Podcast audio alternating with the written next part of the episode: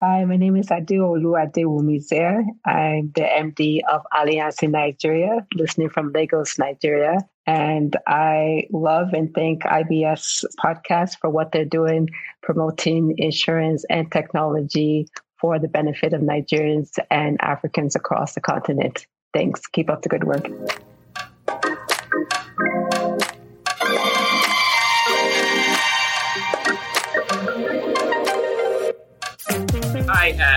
Welcome to another interesting episode of InsurTech Business Series podcast. And today we have a very amazing person in the house. And I mean, I've really been uh, grateful to LinkedIn, right? LinkedIn has been a, a huge source of connecting um, Africans, really, especially relation to some of the things that we do, you know, talking about insurance, talking about technology and innovation.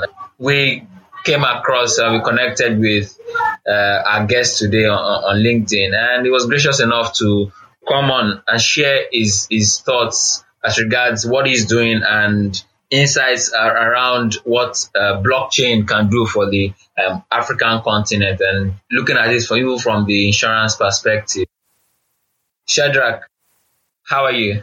I'm excellent. Uh, much appreciated, uh, Damola, and much appreciated, Follow I really appreciate your, your courteous hospitality and looking forward to the conversation with you and, uh, and the listeners. Thank you so much. Uh, awesome. Yeah. So, uh, to start off now, uh, I know that you, uh, we've been seeing a lot of activities from you, um, you know, online, you traveling here and there. We're talking before before this call as regards some of the things that you have been trying to sort out in the East African part, you know, partnerships and things like that. Generally now, how are you? Like how are you? I am well. I am well. I, I think uh, leading and living at this altitude uh, gets one to really appreciate uh, mental health and well-being, especially when the continent relies on the likes of myself to lead and live on the front lines to make sure that what, what can be leveraged, uh, whether through blockchain, whether through emerging tech, is really brought to the fore for decision making and for the benefit of practical uh, communities uh, at large. So I am really well, and I'm looking forward to some reflections uh, during these conversations. As you rightfully said, having touched down from uh, East Africa innovation dip- diplomacy in that regard. Awesome. I like the fact that you said having touched down East Africa based on what we've seen on your page on LinkedIn as well as um, you know our conversation. Um, can you tell us about your growing passion for the prosperity, you know, for Africa? Uh, Thank you kindly. You know, my passion for Africa's well-being, I think it partially has its origins or its roots in how I grew up. I often tell people that I am a born diplomat who is now uh, uh, bringing diplomacy to innovation and blockchain. What do I mean by that? I was, uh, very few people are aware that I was born not only in South Africa, but in a region that enabled me to be born at the intersection of three provinces uh, in South Africa. In Nigeria, it's regarded as uh, states, and in the US as well. But in South Africa, we re- we refer to the sub-regions as provinces. So I was born at the intersection of three provinces. So as you can imagine, from a very young age, I've had to uh, grapple with and later uh, perfect the mastery of living in a very uh, uh, culturally polarized uh, dimension. What that means, those same three provinces, just before I was born, and even after I, I, I was still in my childhood, they were actually originally countries, meaning the, the region called Bophuthatswana, which is now known as Northwest, and you may be familiar to it as the Platinum Belt of South Africa. That was actually a country on its own. You would need a visa, you would need a passport to go to it, but they have amalgamated into uh, one South Africa that I call home But back then it meant it meant that as a young hunter, I would actually secure a hunting deal in the one country for my breakfast and secure another hunting deal for dinner in another country. So I've been straddling cultural lines and country border uh, borders from a very young age. Hence, I'm a born diplomat and I'm using that muscle memory in technology, in blockchain, and even with my corporate experience in emerging markets to just to just consolidate them as a strength as I move the blockchain adoption forward. So yes, I'm a born diplomat. Oh, wow, that's that's very very interesting. I mean, I can I can imagine you know uh, waking up in, in one in one province and then uh, you are going to uh, play in the in the in, in in the next just like you're strolling to uh, to the supermarket and things like that. So that could be that should have been very interesting growing on. But I mean, how was how was growing up for you, and how has that really like shaped who you are today? That's a very good question. My growing up was not without its rough patches. Uh, being raised by a single mom who was uh, fending for us, uh, five brothers in total under one roof, and she herself has had a, a, a, fair share in life where life did not treat her fairly as it usually happens. And she lost her domestic worker job. So, yes, I was raised by a domestic worker tent entrepreneur. So she was actually bitten by a dog on the last day when she was working in Joburg as a migrant laborer. And after she healed, she realized that, my goodness, maybe the next time it won't be a dog bite, but it might be a, a dog fatality. So she just stayed back at home and she began experimenting with a variety of business opportunities. And she just, she was a self starter, a truly independent woman who really uh, uh, did whatever she had to do while uh, dad was away in the city.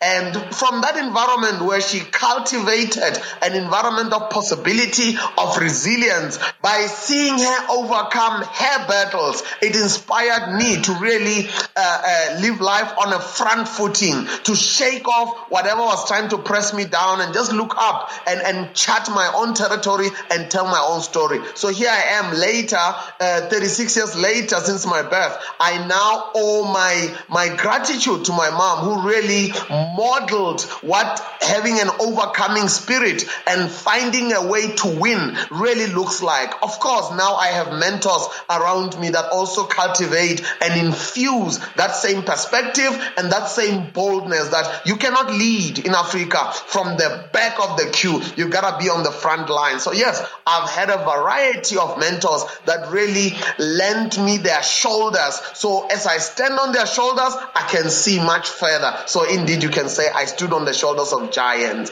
That was my growing up, both at home and also in business amazing experience. I, I really like. I wanted to say, um, you know, kudos to your mom. I mean, for having given you that opportunity. I mean, seeing that real time, I'm, I've seen that it does. It sort of reflecting. You know, um, I know we talked about the passion for seeing prosperity in Africa and your story as well. And I think, um, well done, well done. I must say. And again, major kudos to your mom. And so, used to say, based on these experiences you had, it's one of the driving um, force in terms of you evangelizing actively for you know blockchain and um, blockchain acceptance in Africa? Uh, thank you kindly, uh, uh Fulomi. I think uh, being a born diplomat and being a, a fighter and a hunter from a very young age, uh, a, sustenance hunter, I was actually among the last sustenance farmers to have grown up in my region. I was the very last generation. After our generation, the tuck shops took over, the supermarkets took over. When you ask kids today, where, where does milk come from? They point at the shops, but I'm actually the one who milked the cattle. I'm the one who actually planted the, the, the, the, fields and harvested the mealie and crushed it with my own hands and sifted it. So I, I think um, that appreciation from sustenance farming, from hunting for breakfast, uh, and, and also uh, uh, going across countries and seeing the reality of what life is on the ground, I think it molded me not just into an entrepreneur or a techpreneur or a blockchain uh, evangelist, but it also molded me into someone who really, really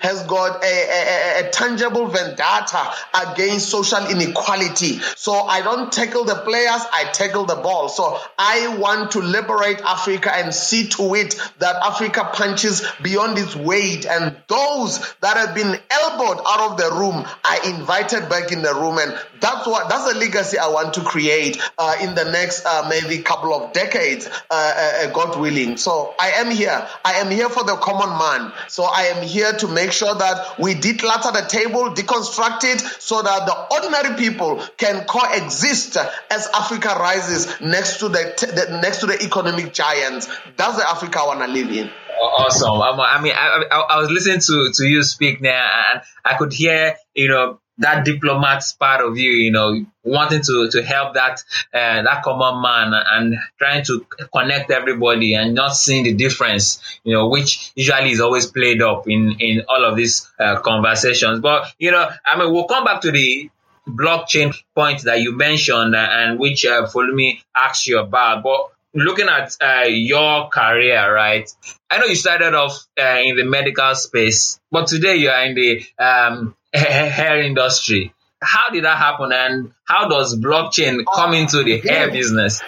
Very, very, very interesting trajectory and an interesting leap. You know, uh, uh, early on in life, uh, my mom has always inspired me, and I was myself inspired to become a neurosurgeon in the medical field. And today, I find myself looking at different neuropathways uh, that are not in the brain, but they're actually the, the, the, the fundamentals of Africa's supply chains. So, from the neurons to the trade corridors, I am connecting dots. And with that being said, I have seen a trajectory where instead of taking on medical sciences, even though I've done pre-med school uh, with Wits University uh, uh, uh, along the bridging programs uh, in that vicinity, I ended up going into communications and strategy. And with that being said, I mapped out a corporate career that uh, was quite successful. And my last corporate job was with Deloitte, where lo and behold, I actually worked within, within the medical sector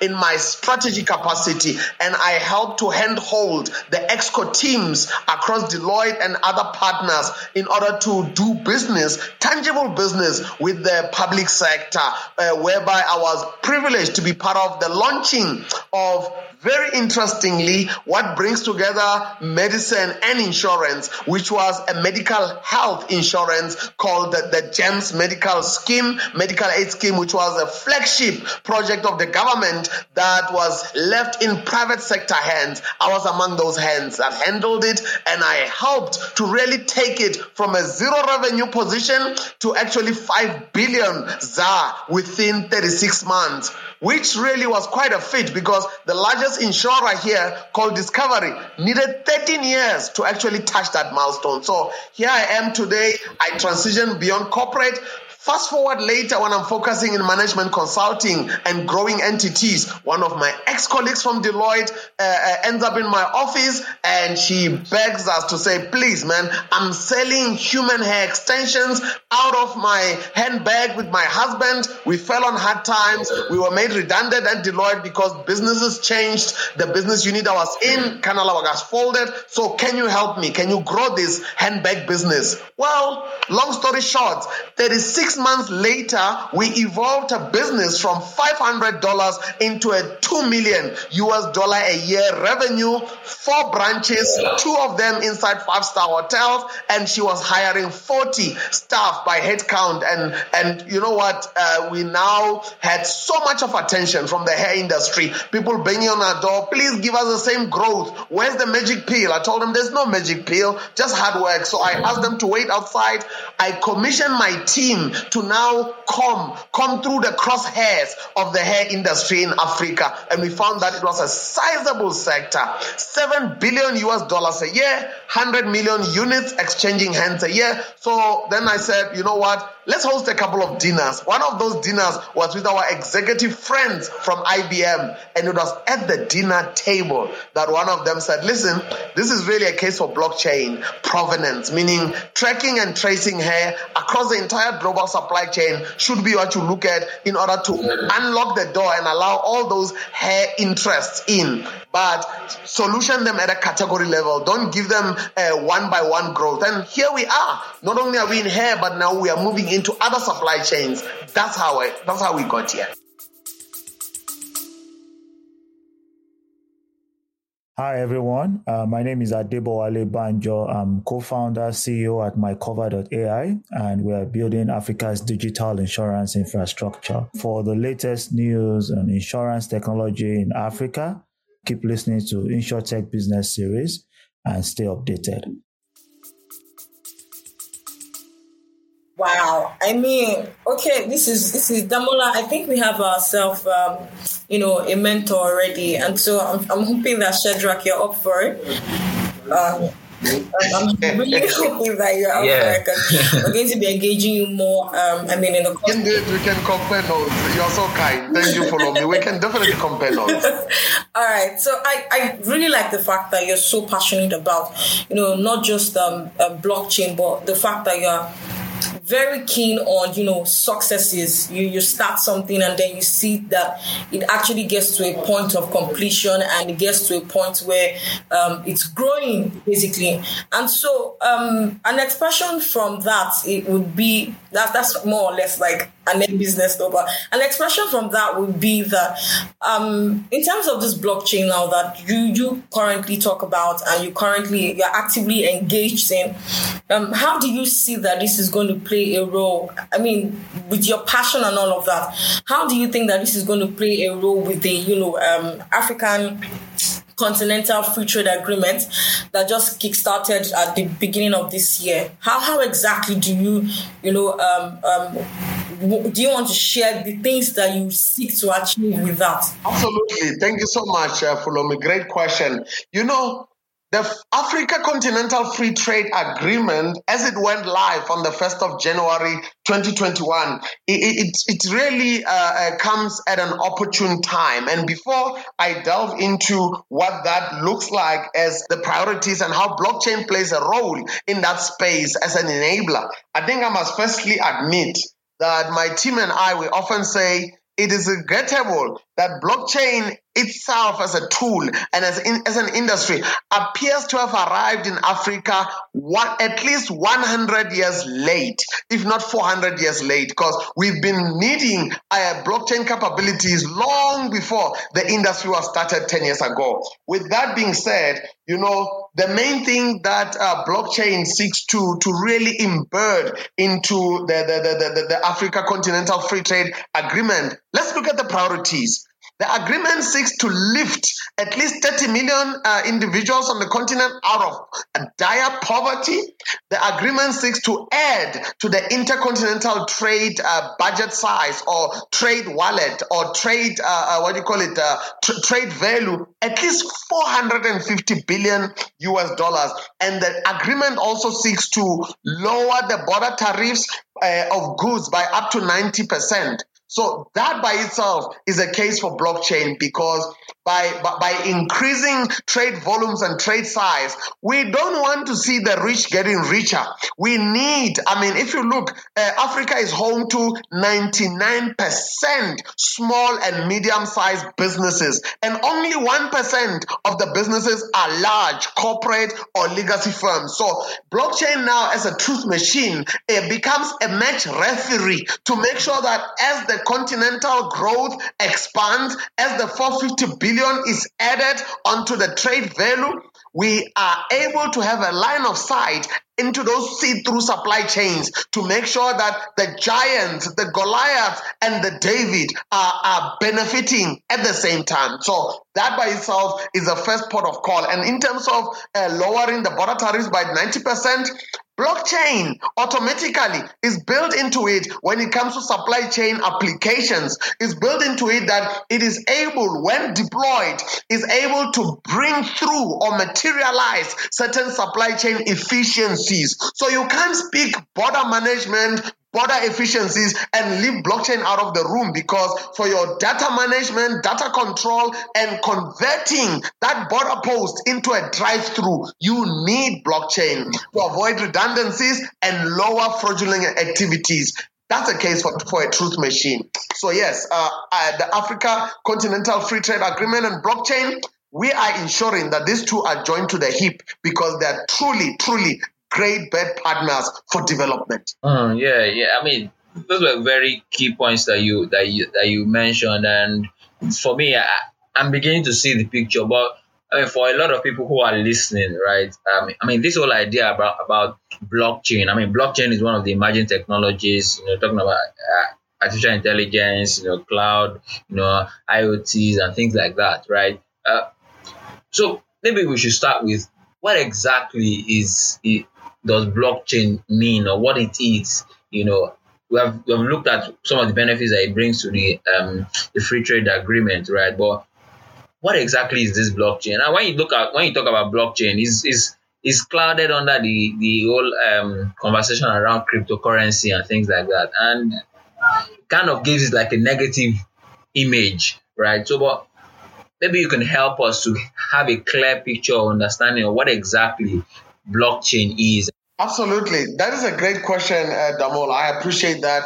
You know, if you look at Bitcoin or other cryptocurrencies versus blockchain, or where where where is the linkage there? Where is the alignment, and where are the lines becoming blurry? I'm going to use uh, uh, what do you call it? I'm going to use peanut butter as an example in order to really distill it, to distill it and crystallize it. There is a gentleman who uh, okay. who actually is known to have produced um, to have produced more more more more dollar millionaires in America than I mean in his lifetime at the time more than Harvard and and and and and, and, and Princeton and, and all the Ivy Leagues and all the Ivy Leagues uh, uh, MIT all the Ivy Leagues uh, uh, uh, varsity uh, ecosystems put together. And one of those dollar millionaires he produced is a, a gentleman known as George Washington Carver. He was an agri scientist. He was an agri scientist that actually discovered or extrapolated or invented more than 300 more than 300 different byproducts out of a peanut. I mean, if you look at a humble peanut, it's not much. So what does that mean for blockchain and, and a difference between Bitcoin and blockchain or crypto and blockchain? Uh, Bitcoin is a byproduct mm. of blockchain. Bitcoin is not blockchain. What I mean by that, among those 300 project, uh, uh, products that uh, Dr. George Washington Carver made out of peanuts, those involve glue, those involve pesticides. He, he made a whole lot of products. So the products are never the peanut, even though the peanut is the raw material from which the products came from. Blockchain is the framework on which Bitcoin was formed about a decade ago through that flagship white paper that Nakamoto put forward. However, uh, Bitcoin is not blockchain. So, Bitcoin in this regard is one of the use cases or the applications of blockchain. Blockchain itself is a truth machine, a trust machine, and a decentralized ledger environment on which you can build anything. Do you want to deploy supply chain use cases? You now build them on that blockchain framework. There are a lot more see-through, a lot, a lot more decentralized, a lot more community involving than if they are centralized and sitting on someone's desk somewhere without the whole stakeholders being in the room. So that's uh, some, I mean, even oil. Nigeria is known for oil uh, across the, the, the, Niger Delta. When you look at the dynamics out of oil, more than, I, I believe uh, by last count, more than 6,000 products can come from the, the, the, the, the, what do you call it, the crude oil. But those products are not the crude oil. So, I mean, those products, they can move from paraffin to jet fuel to, to, to diesel and a whole lot. So, uh, Bitcoin is the diesel of the blockchain sector, but it is not crude oil. So, blockchain is the crude oil in its raw form. However, Bitcoin is one of the byproducts. So, I think that distinction is very critical. Thanks for bringing up that. Hi, I'm Dr. Neto, founder and CEO of Wella Health, where we're working on affordable access to healthcare using technology and alternative care pathways, microinsurance being central to our work. I'm delighted to be on a chat on InsurTech Business Series where we talk about some of the stuff we're learning at Wella Health and how we can improve insurance adoption across Nigeria and Africa. Enjoy. Okay, um, I like the fact that you actually explained it, and I love the fact mm. that you made use of that analogy. Um, and I'm sure that most of our audience, because typically I, I had to, um, my impression of um, blockchain had always been the fact that there was, you know, cryptocurrency, especially at the point where Central Bank of Nigeria basically um, issued the circular that was blocking accounts that dealt in cryptocurrency. But we'll talk about that after this particular question, and I would ask for your opinion about that as well. But in terms of um, insurance, so we've had a penetration rate in Nigeria at um, 0.3%. That's our penetration index rate, as well as contribution to our GDP. And if blockchain has been said to, you know, bring a lot of benefits to the insurance space, right? So how do you think blockchain could impact the insurance industry in Africa and how what are what are the contributions you think that and progress you think that we can see as a result of, you know, buying into blockchain? That's a very good one. Uh, th- thank you so much uh, Fulomi. You know, let's let's draw some parallels between blockchain and insurance. They are both, they are both part and parcel of the trust economy. Let's let's start that as a departure point. They are both a form of the trust business, meaning there will be no insurance if there was no trust. And equally, there will be no, no blockchain or even a need for a blockchain if there was no trust. I think that linkage as a departure point forms a nice bedrock for our discussion uh, in terms of the contrast and the benefits. So that's one. Now, number two, one of the, the insurance sector mm, okay. pain points or blockages has been this notion that that refers to insurance as the mm-hmm. grudge payment or the grudge business. So ask yourself, why is there a grudge? There is a grudge because the stakeholders or the end user mm. consumers, whether they are business insurance uh, consumers or they are personal, long term or short, I mean, short or long term, they both perhaps in some way or the other feel like they are not in the know uh, the, the, the, trust deficit or trust is running very low. Will this person actually pay out if we actually experience a funeral in our family, or should we come up with our own funeral uh, uh, scheme get together as a community? In South Africa, they call those stokvels, where 20 neighbors or even more will come together and, and put together their own form of insurance against a rainy day. But obviously, those ones are not scalable, they're not sustainable, they're too informal to be left in that state. So if we if we looked at the link between blockchain as a trust machine and as a see-through machine and blockchain as a as a what, what do you call it? As an active ingredient for transparency. It may not eliminate entirely in its entirety the grudge element in insurance but it will certainly level the play field to ensure that there's a, a lot more uh, trust uh, uh, built in that trust economy landscape. Meaning if Damola goes to Fulomi to now uh, uh, underwrite um, or have his, his policy underwritten by Fulomi and myself, Shadrach, I'm the claims investigator. Uh, uh, uh, Damola wants the comfort of knowing that my claims investigation before Fulomi pays out is not going to bias him in any way. He's not going to hear stories, oh no, you didn't declare this, you didn't declare that. There wouldn't be all those friction points, particularly on the end user consumer. So the consumer wants better sleep at night. They want assurances that this system is equitable, has no biases, is not going to pay one tribe in Nigeria while disadvantaging another tribe, or is not going to pay people with a certain surname while uh, uh, blocking out of the room people with another surname. So, uh, once again, in short, uh, as a trust enabler and as a trust increaser, blockchain is really positioned mm-hmm. well to help uh, manage the various moving parts for the insurance sector, even as Nigeria increases uh, its, its, its, GDP value on insurance. It's interesting that you mentioned that in your question because when I was looking at some numbers recently, South Africa uh, insurance premiums uh, from a market share point of view accounts for more than 70% of all the premiums collected on the continent. So that shows you just how immature the, the, the rest of the, the continent of Africa is. Uh, immature in a sense of it is it is an untapped opportunity. It is a, it, it is a well that has not been frequented or that has not been drawn from it. So there's there's really a large room for growth. Last but not least, one of the biggest enemies of the insurance sector is this thing called fraud or fraudulent claims. So it should have happened like like many months ago that insurance as a sector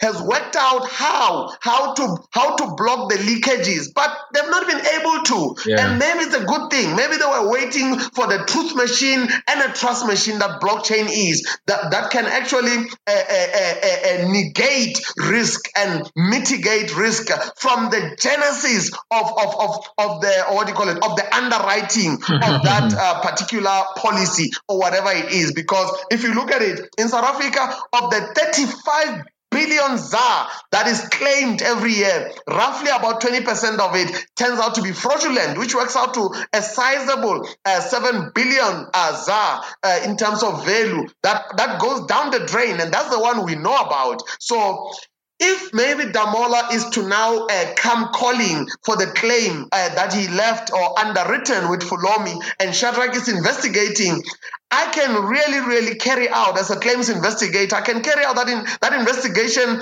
in a matter of in a matter of seconds, not in a matter of a two-week investigation and speak to a whole lot of people. What do I mean by that? I will close my point with this. In in, in the US, in a different uh, uh, value chain of uh, retail. Walmart called in IBM, our technical partner and our funder, as Coronet Blockchain. They called in IBM and said, help us to, to demystify and deconstruct the, the food value chain in such a way that we can track and trace food in any regard from you, from, from grower to actually to, to the shelf.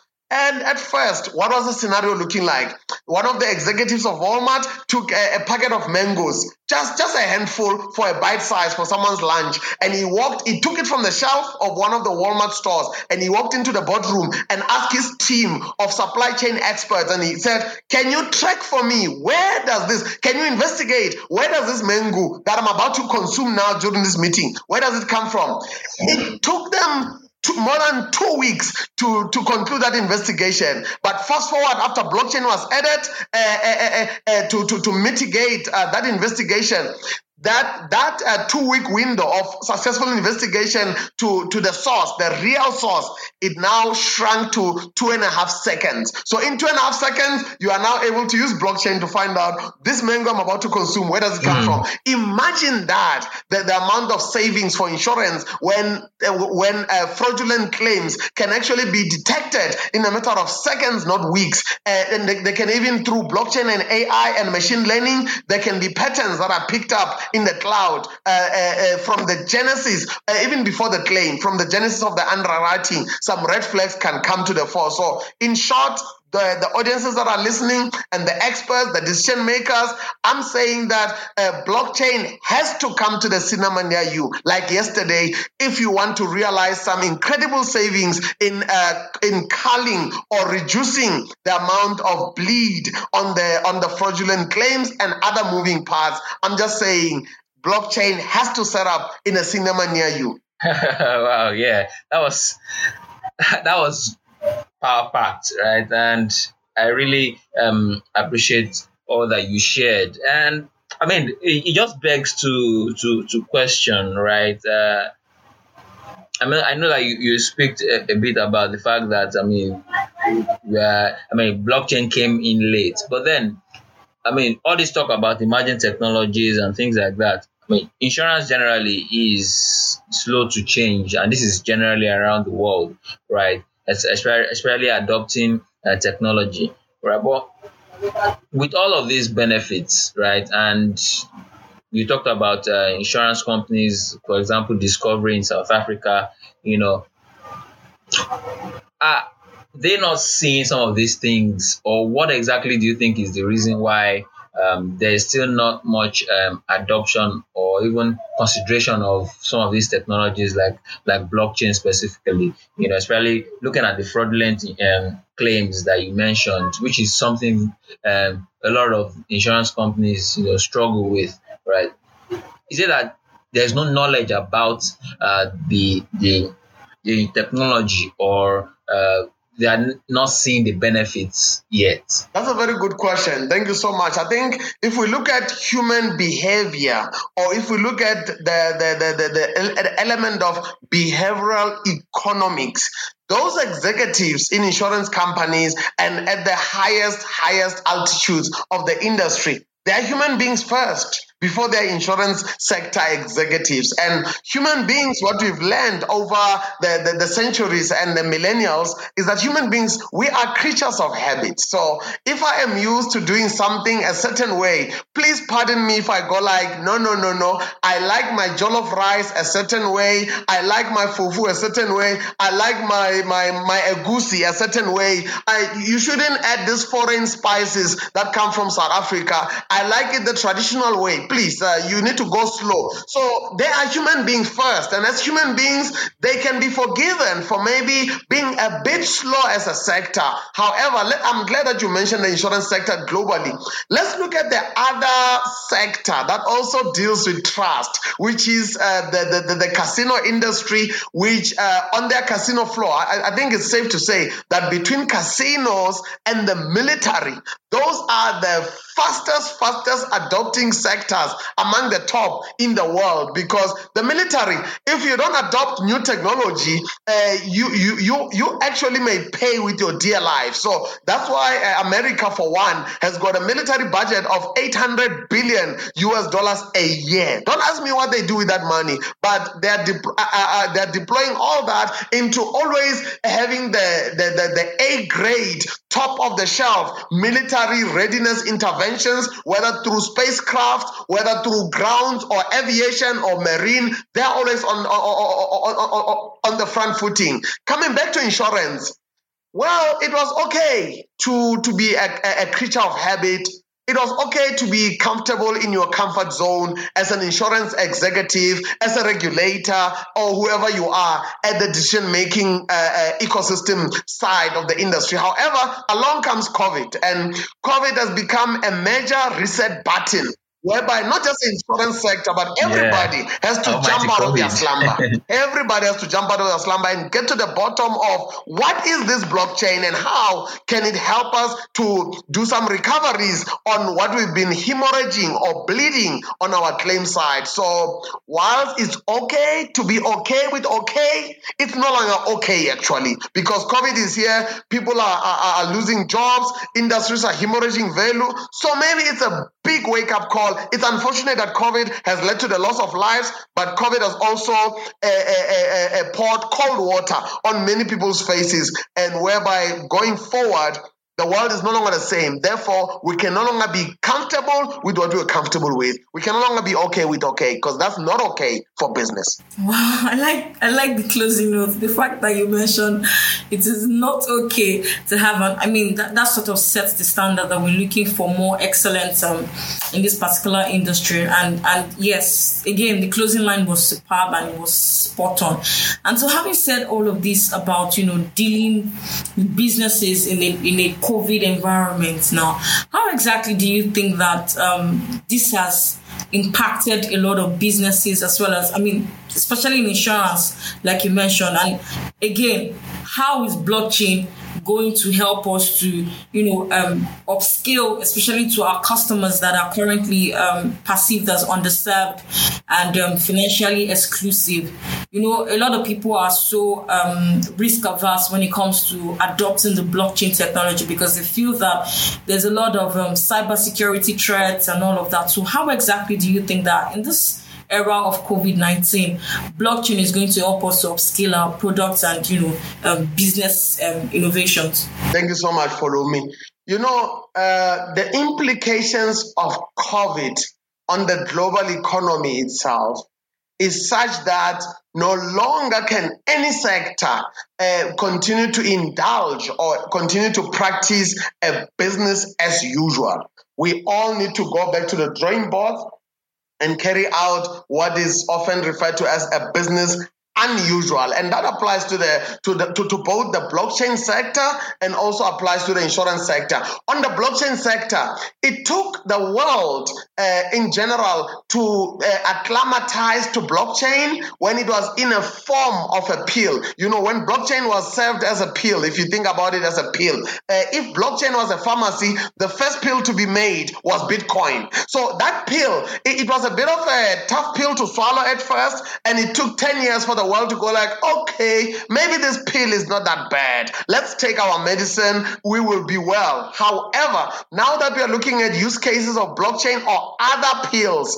uh, in, in both the pharmaceutical industry, the insurance sector, and also in the agri supply chain and all these other sectors, including data management, space technology, we cannot take the next 10 years acclimatizing to these pills or getting used to the fact that even if they are a bitter pill to swallow, you must swallow them. What makes them bitter? Well, whenever you adopt transformation or whether you are, whenever you, you indulge into change management or into transformative efforts, your, your ego, I don't care who you are, your ego may suffer a little bit if there's any ego left. But one needs to look beyond themselves. They need to look at the interest of the country, the interest of the company, and the interest of the sector and ask themselves if insurance does not bring in blockchain to lower the fraudulent claims, aren't those fraudulent claims going to increase the consumer premiums even more? Aren't those fraudulent claims going to cause the losses of jobs by these insurance companies?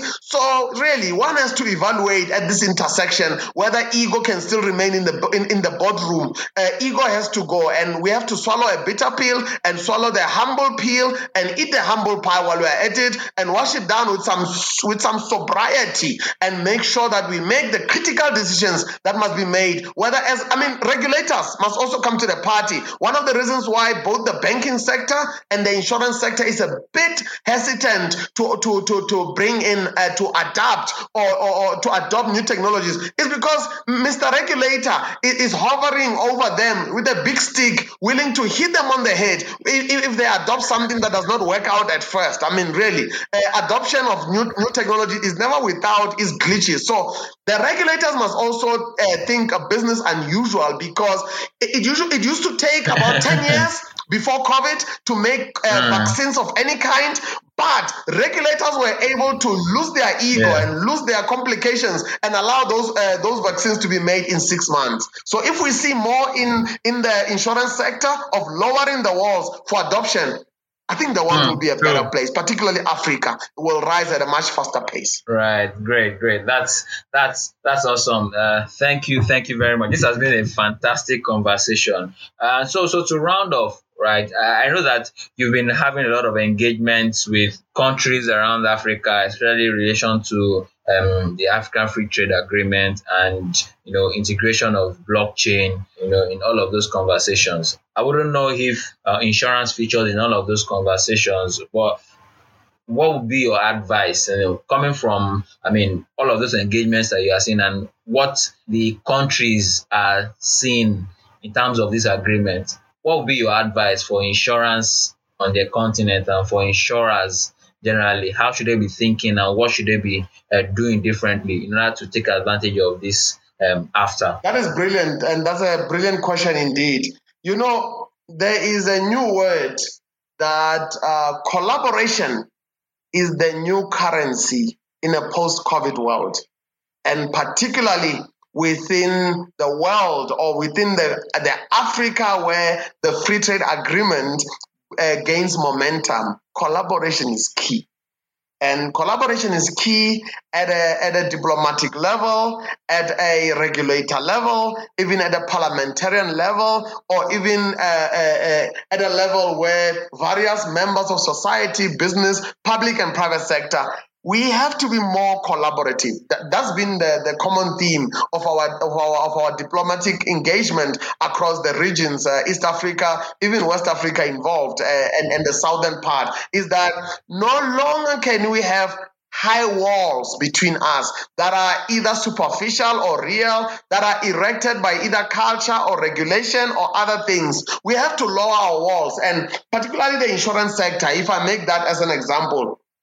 The insurance sector was to a large extent here on the continent of Africa was to a large extent a cut and paste, uh, a, a, cut and paste exercise. Uh, what worked in the West was expected to work here on the African continent. Both the banking sector and the insurance sector took that took that route. No wonder exactly. we still have such a majority of the unbanked in our population on the continent because trust is running low, and some methods that worked in Europe and the US are, are being tried out in Africa. That's not going to work. Uh, uh, for us to see the, un- the unbanked becoming bankable uh, going forward, we actually need to co-create solutions around the unbanked, solutions that are based on trust, solutions that are leveraging the see-through capabilities. No longer can you treat consumers like they're small babies. They must stay there while you make a baby bottle feed to feed them. No, no, no, no. Consumers don't want to be fed. One has to co-create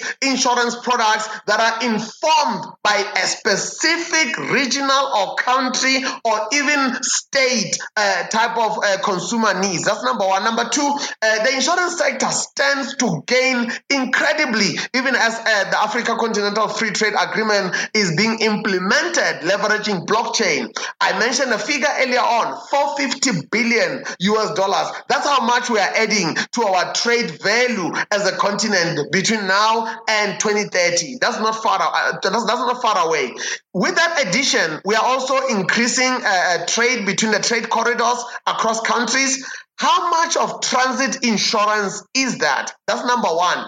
Number two, uh, insurance companies that are in Nigeria, maybe before the what do you call it, the free trade agreement, they were limited from growing to other to other to other regions of the continent because there was just a whole lot of red tape and a whole lot of regulation. But what the free trade agreement is encouraging is encouraging and prioritizing continental growth more than some self-serving interest in some corner of the continent. We are gearing forward. I mean, we already have one passport uh, uh, be, uh, having been tested in the last uh, two years. No longer would you be getting a Nigerian passport, a Cameroonian passport, while I carry a South African. We are going more faster and faster towards one passport, and therefore therefore, for insurance means that the, the, the walls have to be lowered. More and more insurtech uh, uh, initiatives have to be built on the blockchain for, for, for increasing or uh, uh, uh the, the, trust quotient or increasing the trust dynamic. A whole lot of co-creation and collaboration.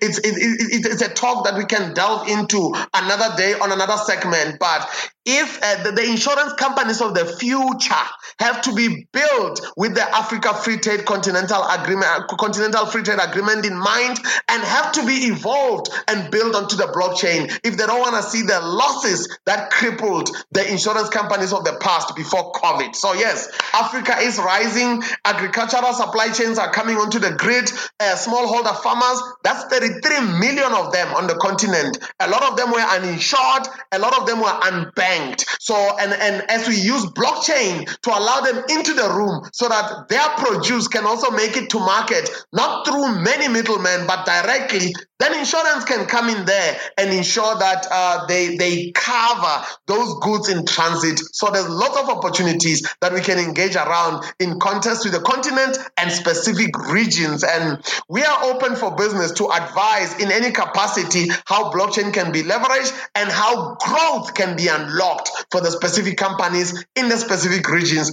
to actually mitigate all the barriers of the past as we go forward. As you know, growth excites us and blockchain excites us, and in that, uh, lowering inequality and increasing inclusion excites us even more.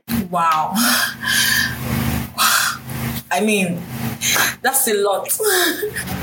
And I think it is, it is really much needed. I like the fact that you really went granular about it and um, you talked about bringing down those, you know, doing something entirely different. And um, I, I, wrote something today about becoming, you know, an outcome driven, innovative insurance. And I think that you've spoken to that, which, which is really, really important. Yes. Thank you very much, Shadrach. It was, I mean, was really good to have you on, and I think that a lot of people really, really need to, really need to listen to you know this conversation. It is it is packed and it is very practical. Thank you very much. Yes, thank you very much, Shadrach. It was it was really a pleasure speaking with you. Yeah, so this happens to be actually our first episode in the second year since we started the podcast. And it was a pleasure to to have you speak about this because you know the whole idea about blockchain uh, in the financial space is has been a topical issue recently. And then you know having you to come and you know speak about it on, on this first episode in our second uh, second year is, is really special and we really appreciate it. And I mean, it was super. That is incredible. Thank you kindly. I'm really, really privileged to have received your hospitality and to have benefited from your visionary objectives of opening up the, the, the, the dialogue to this kind of uh, bold conversations that move Africa forward and can help shake up the insurance sector for the better. Because like i said the trust economy exists both in blockchain and insurance. So there's no reason why there should be walls between us. We should be co-creating the africa we want together yes absolutely thank you Thank you. Thank you so much, and much appreciated to your listeners.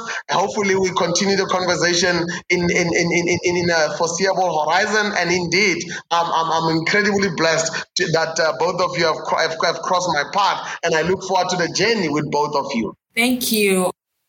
Shadrach, if our audience are trying to reach out to you, how exactly do they um, contact you? Oh, thank you so much. Uh, you know, uh, we are most actively on LinkedIn, so it's Shadrach Kubiani. It's Shadrach Kubiani on Twitter as well, and of course our our our, our, our, our website that that that is for Coronet Blockchain. That is coronetblockchain.com. So indeed, we, we, we are quite open. All our contact details are, are on that website. Let's engage and let's co-create the Africa we want.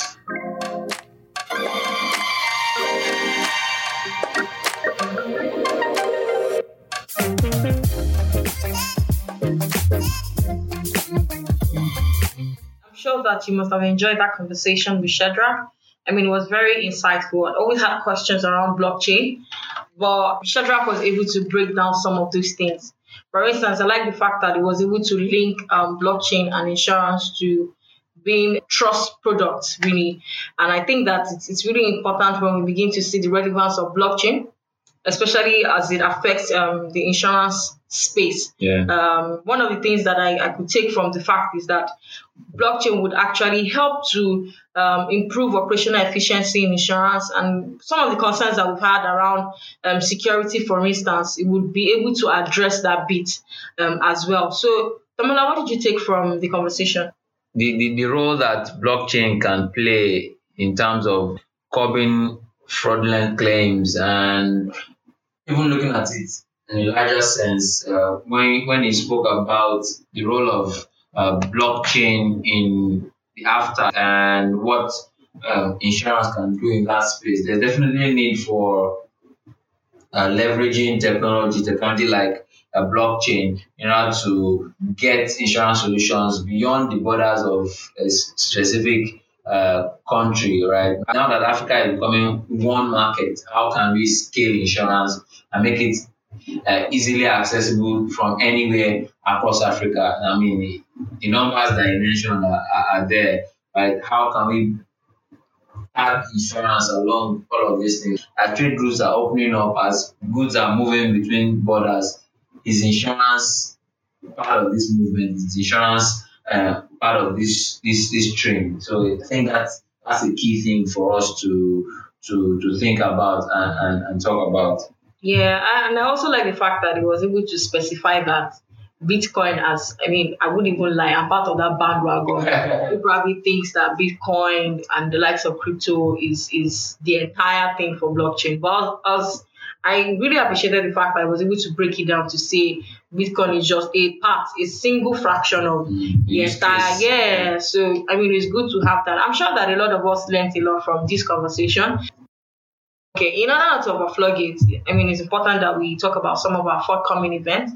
Um, one of them is our forthcoming anniversary, which is to hold by um, 30th of April. Yeah. Some days from now, I always like Damola to talk about the speakers. He has, he has passion for introducing people. Yeah, so uh, like Fulomi mentioned, we are having our anniversary event. We're just bringing together our community and saying, I mean, thank you for the past year. And we want to do that uh, with a session where we're going to be having a few of our friends, a few of our friends who have been guests on our podcast. Mm-hmm. Uh, to and why we, we we chose them was because they have all written books, uh, and not just any book. They have written books about insurance and insurtech and innovation in the insurance space. So, so we wanted to have a conversation with these guys and say, okay, what has gone into that book? What are the uh, learnings from the book? And really also encourage our community as well to, to learn through these books because one of the pillars for us at the Insurtech Business Series is, is learning, right? So some of the speakers that are going to be speaking on that day, we have Bryan Falchuk, Eunice Miner, Frederick Bisberg, and also Rob Galbraith. Rob Galbraith is uh, our IBS Man of the Year for 2020. So yeah, so it's super exciting. Uh, I mean, the last one year has been really, really interesting. Meeting a lot of people and speaking to a lot of uh, professionals from around the world, and we are super, super excited about what the future holds. Uh, we are very much thankful to you for listening and also being a part of the conversation. And also very much thankful to all the 26 plus uh, guests that we've had on the on the podcast. So thank you, and I'm sure that um, you will be happy to join us in this particular event.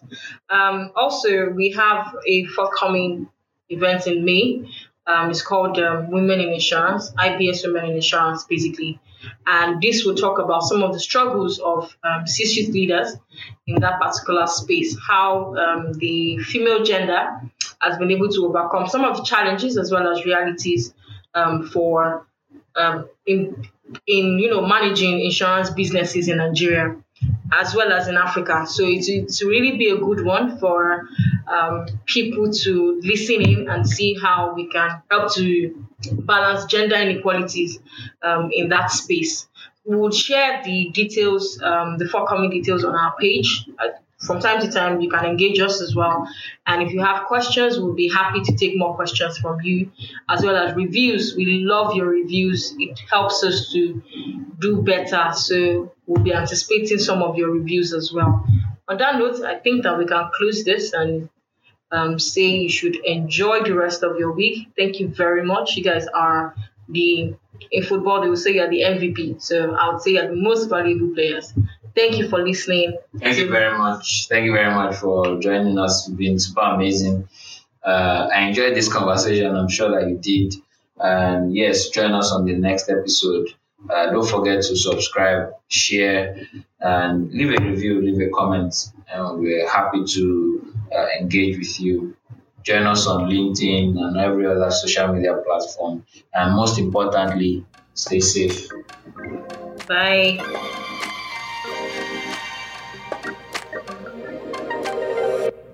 Thank you.